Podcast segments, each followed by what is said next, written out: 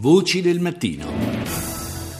Nuovamente buongiorno da Paolo Salerno, sono le 6 e 40 minuti, do il buongiorno al nostro ospite che è il direttore generale dell'Università Luis, Giovanni Lostorto, buongiorno. Buongiorno, buongiorno a lei e buongiorno a tutti gli ascoltatori.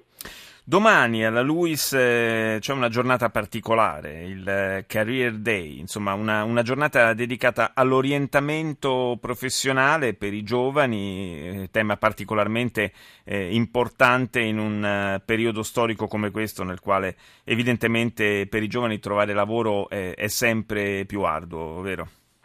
Così, noi domani abbiamo questa giornata che è, è, giunta alla diciannovesima edizione, pensi, e però ha raggiunto un livello di maturità eh, interessante con una grande aspettativa da parte sia delle imprese che, dei, che degli nostri eh, studenti. Ci saranno oltre 116 aziende con eh, tutta una serie di iniziative durante la giornata in questa vera e propria fiera del lavoro che eh, vedranno le aziende fare veri e propri colloqui di selezione ai nostri ragazzi oppure eh, predisporre delle turbo sessions, cioè dei momenti nei quali i ragazzi vengono inseriti in un meccanismo molto accelerato di eh, colloqui di lavoro per eh, imparare a reagire rapidamente agli stimoli che interessano alle aziende. In più domani per la prima volta sarà aperto anche ai eh, laureandi e laureati di altre università, nel senso che questo è un momento nel quale eh,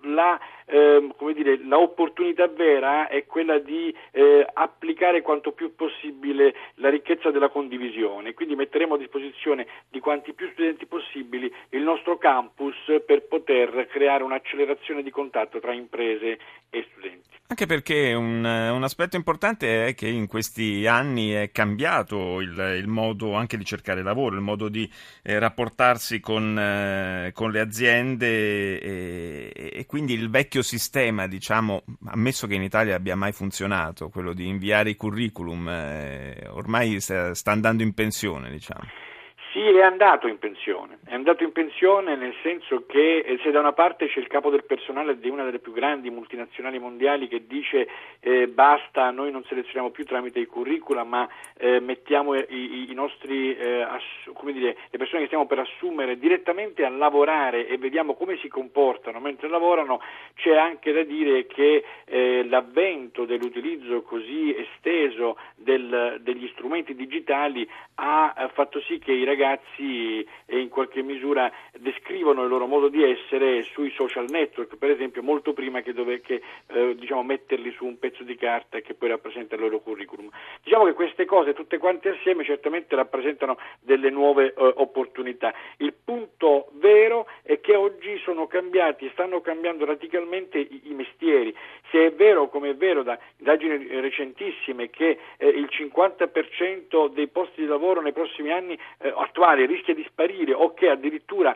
il 65% dei ragazzi che oggi è a scuola farà lavori che debbano essere ancora inventati, a maggior ragione quanto più si accelerano i modi di colloquio tra le imprese e gli studenti, tanto più si eh, crea valore positivo per far sì che le imprese riescano a trovare prima eh, la, possibili lavoratori con i profili che gli interessano, gli studenti a scegliere percorsi formativi più rispondenti alle aspettative delle imprese. Però al di là dei, di quelli che saranno i mestieri ancora da inventare, ci sono dei settori innovativi quali, verso i quali già ci si può indirizzare adesso.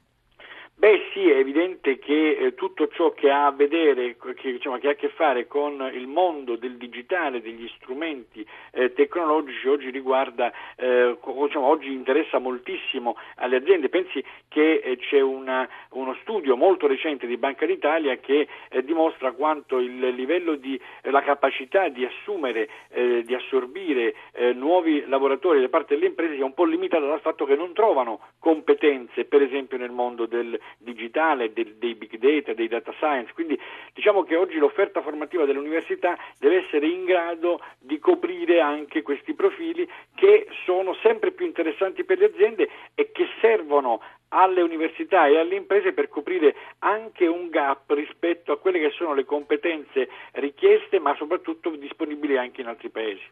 E noi proprio di mondo digitale, di mercato unico digitale parleremo tra qualche minuto qui in trasmissione con una sorta di continuità con quanto eh, ci siamo detti ora con il direttore generale della LUIS Giovanni Lo Storto che ringrazio per essere stato nostro ospite stamani. Buona giornata.